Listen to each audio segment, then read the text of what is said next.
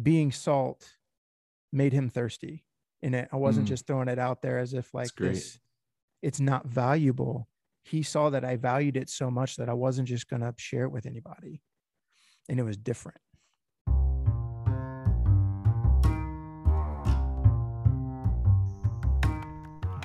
Welcome to the Hub Podcast, a resource for house church leaders to foster and guide healthy house churches toward deep devotion, contagious community, and missional imagination.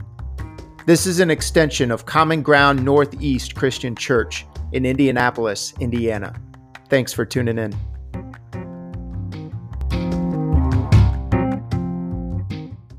Hey, y'all, welcome back to the Hub Podcast. My name is Sam Linetti. I am the formation pastor at Common Ground Northeast, here with Mr. Eric Thien.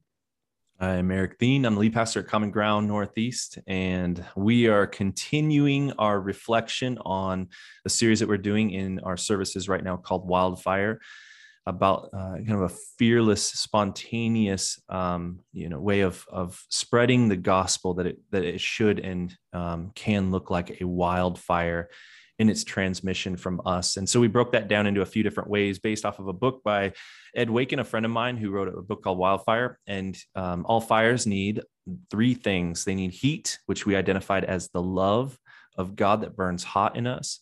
We need fuel and we need oxygen. And today we're going to be talking about the fuel inside of, of catalyzing or creating a wildfire.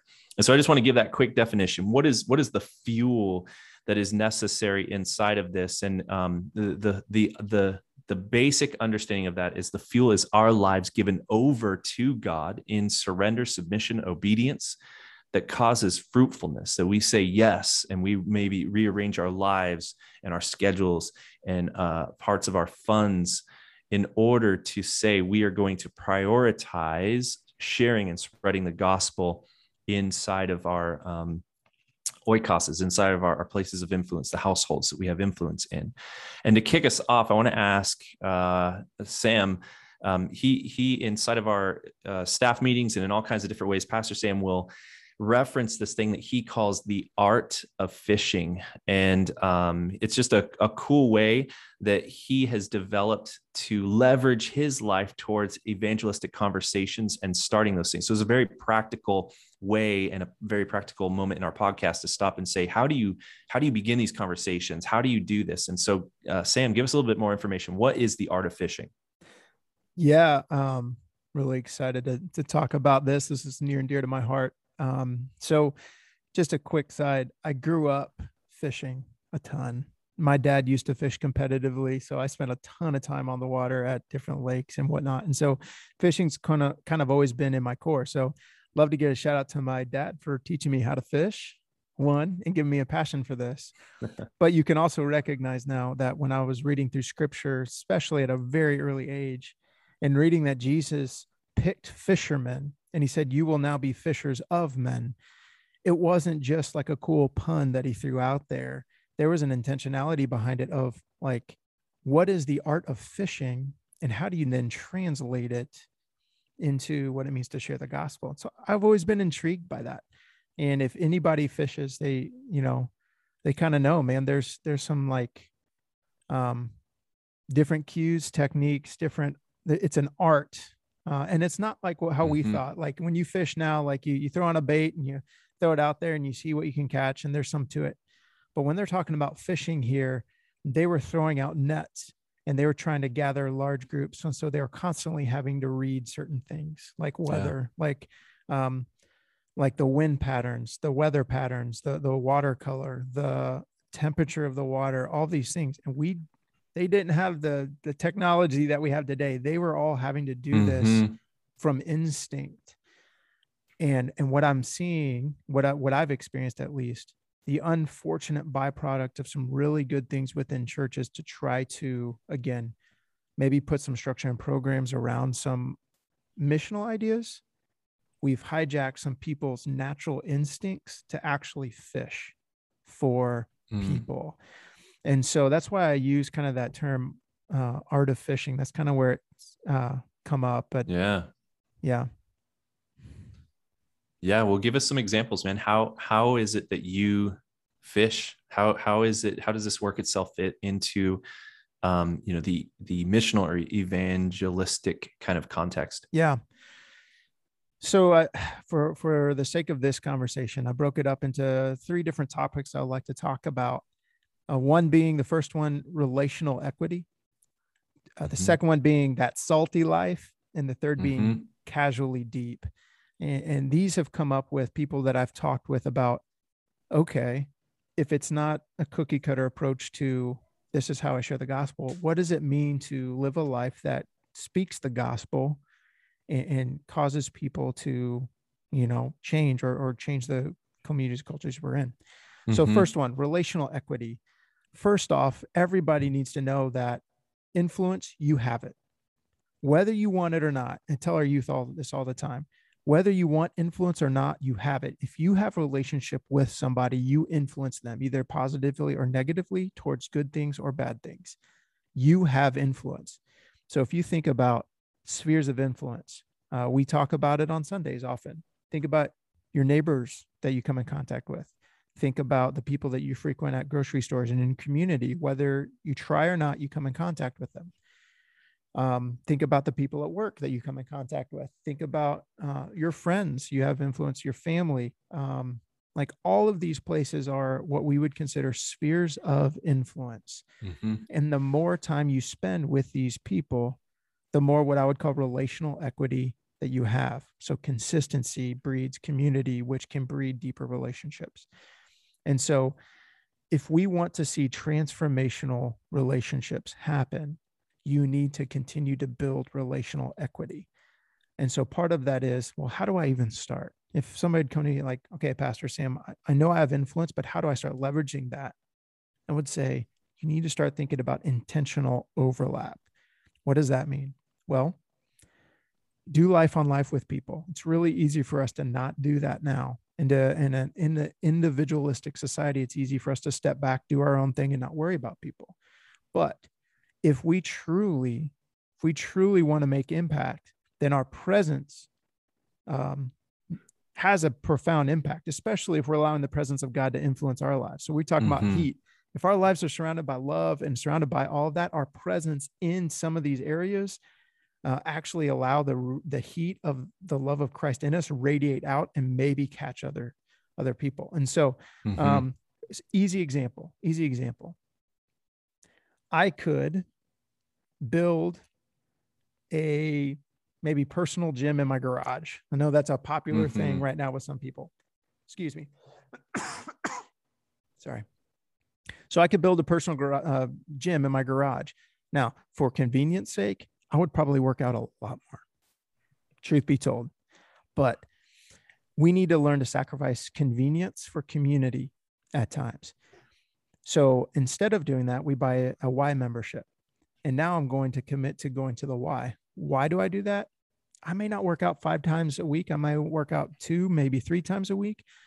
But if I consistently do that, it's intentionally building relational equity in those spaces. It's giving me an opportunity to build community and to build it consistently. So if I'm constantly going on a Monday, Wednesday, Friday, there's a good chance the same people are going there Monday, Wednesday, and Friday, which gives me more opportunities for touch points to touch to, to talk with them to to communicate with them to bring up life things you are mm. intentionally creating relational equity in those spaces does that make sense mm-hmm.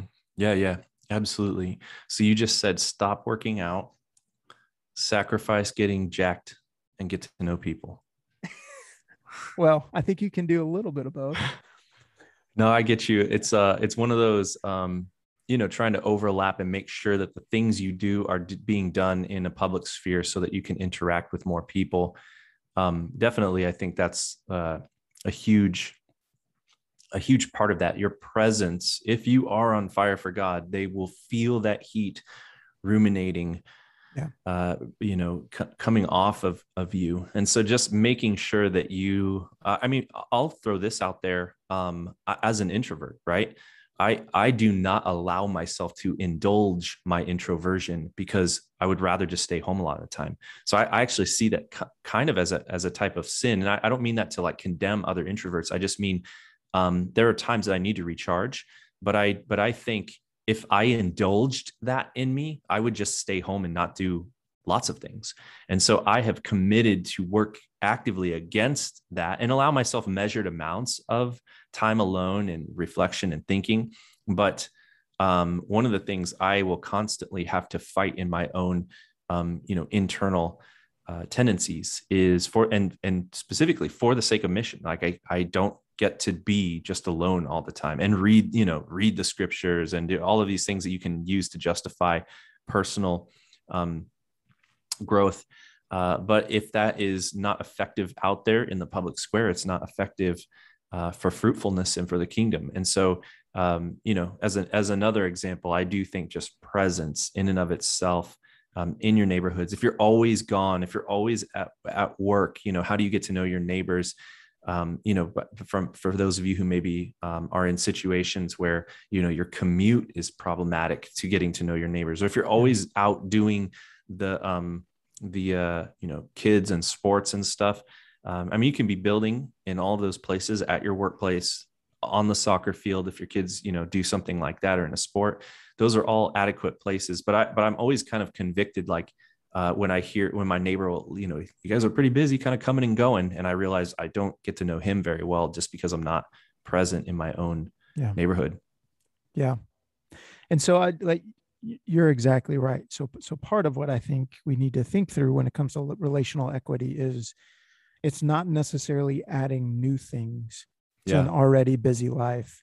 It's it's kind of considering and trying to rethink where yep. there are already avenues by which maybe we can overlap some of these things. So, like for instance, you were talking about um, like sports and stuff. If you have kids, which I know a lot of our population does, not everyone, but if you have kids, maybe consider with some of your neighbors what are some other different uh, leagues or places where they interact with sports what are they getting involved with and if it seems legit and it's and it's a good fit mm-hmm.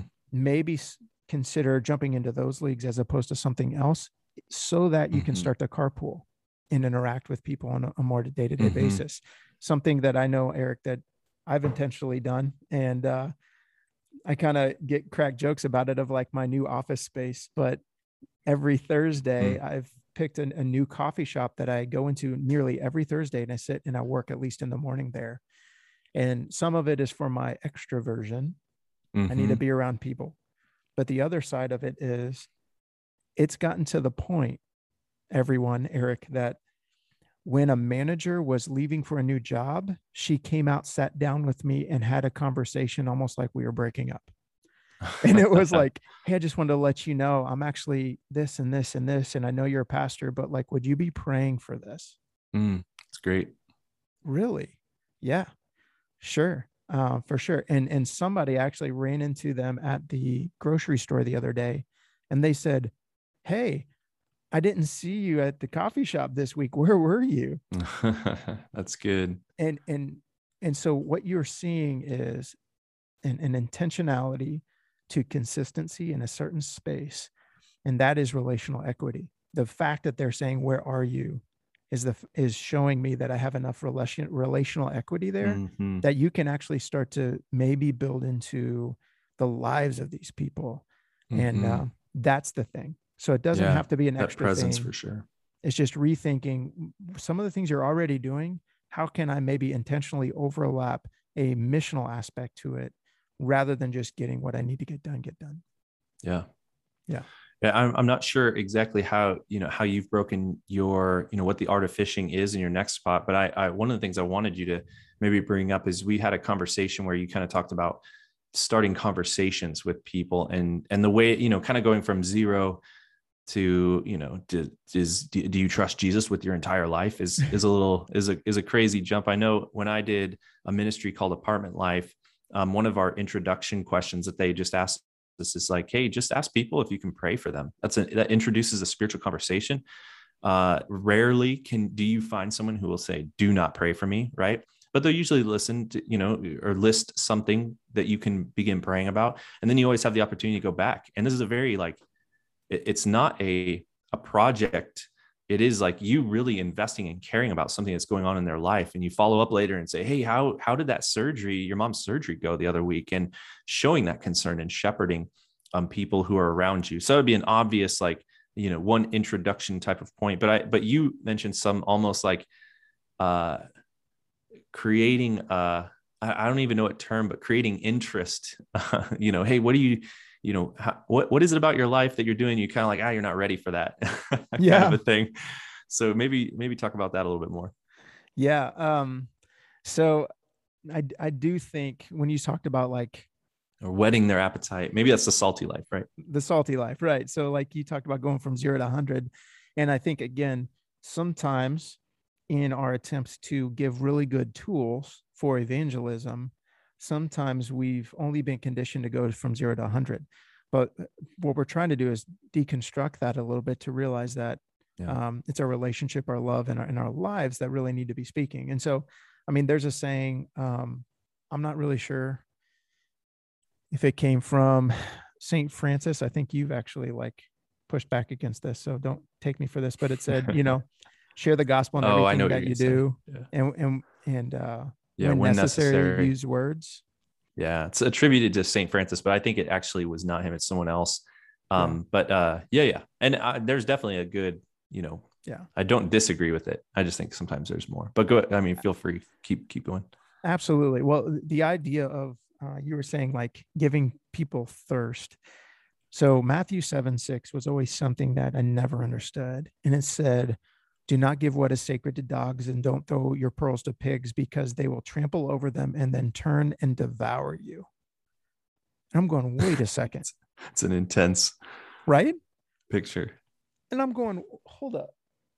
Because every every every person that has um, influenced my life with faith, every person that's attempted to disciple me in one way, shape, or form, has always shared with me, you need to share your faith. You need to talk, tell them about Jesus. And that is something that is precious to me. That is like pearls, right? That is something that's like sacred for me, especially if you have an intimate relationship with your faith in Jesus. And so I had that. But here it's going, hey, don't throw what is sacred to dogs. Don't throw your pearls to pigs. I'm going, you're telling me to be careful with it, but everything has told me to actually throw it out there, right? And so I'm like, what, what is this thing? And I finally understood what they were talking about because there's other times when followers of Jesus were told to be as shrewd as vipers and innocent as doves. Mm-hmm. Like, Even you see Jesus time like being calculated almost in his timing. Like I say this in parables and not in others. You know what i mean? Like i i am clear in some areas or for some people who have eyes to see or ears to hear but there is a calculated way in which jesus sometimes releases the information about his messiahship and withholds that at other times. Right. And right. And so an analogy that i've used in the past that i think could be relevant here is are you trying to feed somebody good food? Are you trying to start a food fight Hmm. And, and, and so if you think That's about good. it, like oftentimes we might throw out Jesus or scripture or, you know, you need to give your life to Jesus, almost like we're throwing food at somebody and expecting them to eat it. But if they're, if they don't know they're hungry and they're not looking to eat, then they're going to turn around and throw food back at you. Like, why are you throwing this at me? And yeah. so when it comes down to it, are we trying to force feed people and throw stuff at them or are we simply trying to get to get this ready for this?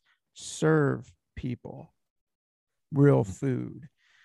And so um, somebody told me a long time like live a questionable life.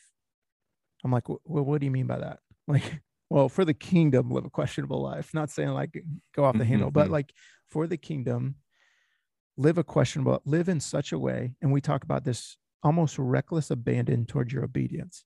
Live in such a way that causes people to go, okay, you don't live by the same paradigms, principles, and what the world is telling you should, you know, the way in which you should live.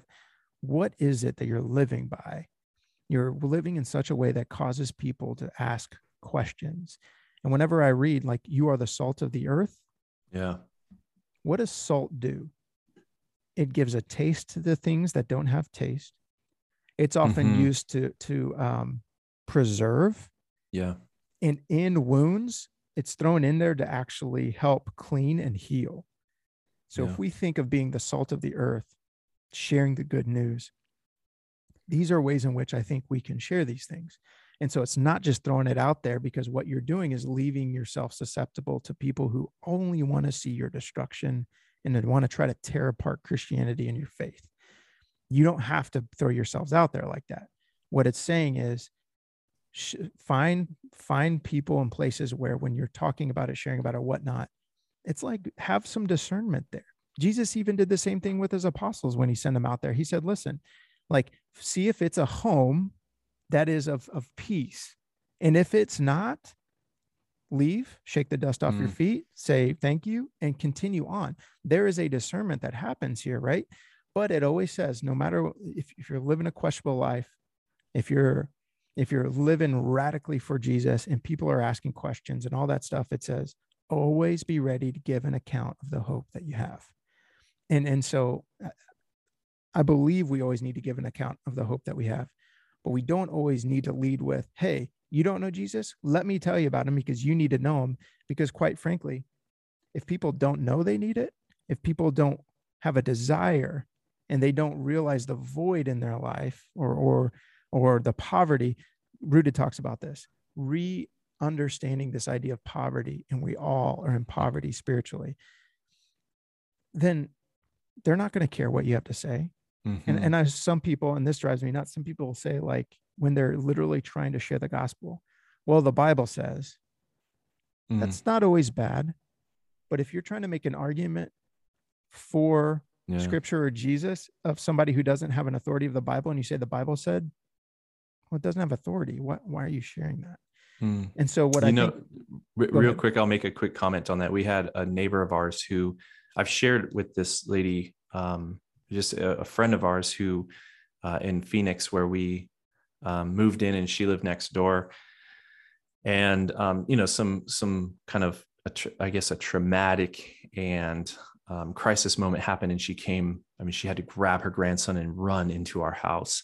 So she knew that we were, you know, by, by nothing other than our our availability and you know she knew she could trust us her grandson was at our house a lot um, and so uh, she knew we were the place of safety when she needed to get out of a situation that was going on at her house but um, eventually she joined a bible study of ours uh, that she had said i will never step foot in your church i remember her telling me that directly one time Yeah. you know as uh, we love you you know but i'm don't you know don't go there with me i'm never going to do that but we started a you know a small house church in our house um, in a Bible study. And I even remember there was a point where she, you know, someone's using the Bible in that context.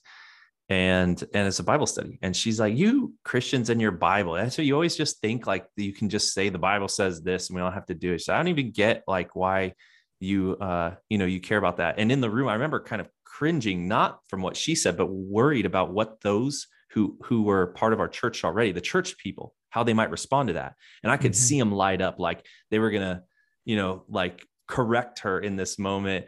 But I'm thankful I saw the face change. I'm watching this person and he kind of like looks like he's going on the defense and he stops and he says, Hey, can you tell me more about what, what, you know, what do you think the Bible is? And kind of cultivated a conversation out of that. But Yeah. even that, I mean, I watched the misstep um, and we can easily get, you know, kind of fall for that, that idea. And Andy Stanley's always talking about this, you know, not to, personal witness is maybe a better tool than saying, Hey, the Bible said blank versus even just rearranging your language and saying, uh, Paul, this guy named Paul once said, because Yep. people in our day and age in a postmodern world respect people's stories and personal narratives, Mhm. but, um, you know, kind of doing it in a way that highlights the, the narrative and the story. So, I would love to share a, a personal story about that specifically, cha- kind of changing your Yeah. your Christianese, if you will. Um, mm, so I lived in a um, in a fraternity in college, and this wasn't a Christian fraternity, y'all. And so um, little disclaimer. have to, yeah, it was it wasn't MOG, it was Phi Delta Theta. So um, MOG meaning Men of God. Sorry, that that's an actual fraternity that a buddy of mine started. Context there, my bad. So I'm living in this fraternity, and I remember specifically a fraternity brother came up to me one time and said, "Hey, so like, you know, what ask me the question, what is it? Like you don't do things that a lot of people do here. Like you live a little bit different and I think you're a little bit nuts. Like, what is it? And I looked at him, Hmm. I'm like, dude, seriously, you wouldn't believe me if I told you. And I'm like, yeah. he goes, he goes, really? And I'm like, yeah. I was like, you'll think I'm crazy. And he goes, well, like seriously. And I'm like, nah, you don't want to know. And he's like, all right, whatever. And so he walked away. This was at lunch. Literally the next day, he walks up and he goes, okay, for real. I'm like, for real, what? And he goes, I really want to know. Like, you have con- you're consistently different. What's the deal? And I was like, you so you really want to know? Huh. said, Yeah. I was like, All right, come up to my room. Let's talk. So we walked up and I was like, You're going to think I'm crazy. And he goes, All right. I was like, You sure? He goes, Yeah. And I said, All right. So I've been, I've been getting it for like, I've been reading this really good book. Notice I didn't say Bible. It was a really good book. And he goes, Yeah. I was like, Yeah. And literally all this stuff's been coming from that. And he goes, What is it? I'm like, Don't think I'm nuts. And he goes, All right. And I said, It's the Bible. And he goes, For real? I'm like, Yeah. He goes, Nah. I'm like, See, I told you you're going to think I'm nuts. And he goes, No, no, no. no. Okay. yeah. Okay. I told you you weren't ready.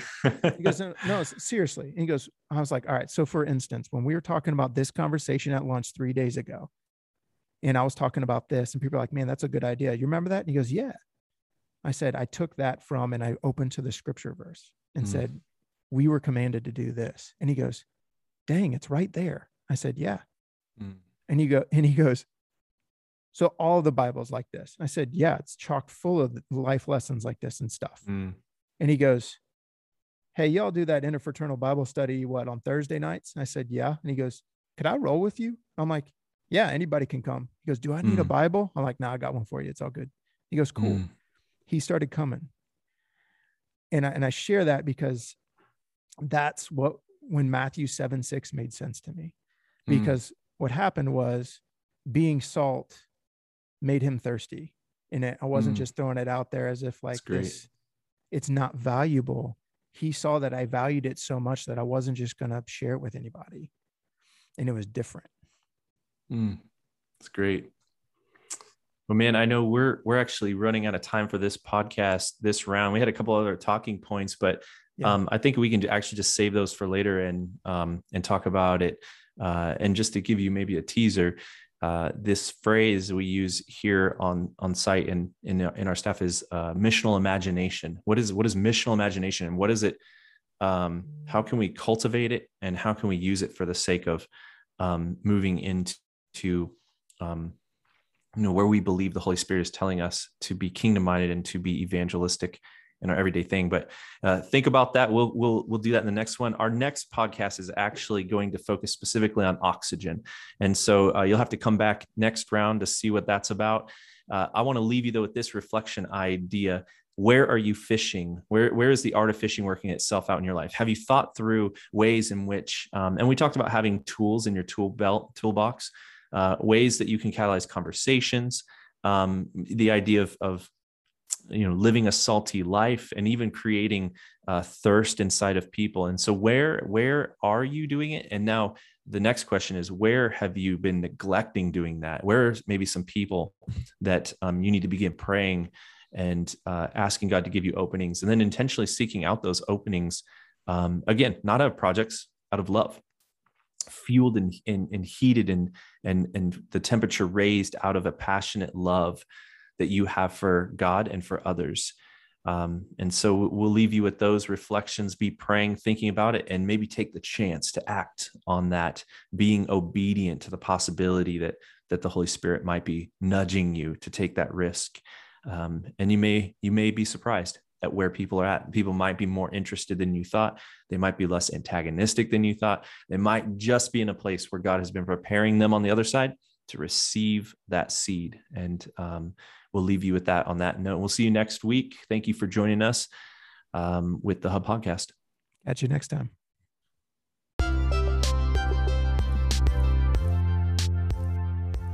We appreciate you stopping by and spending some time with us today. Make sure to check out the previous episodes on Hub Podcast.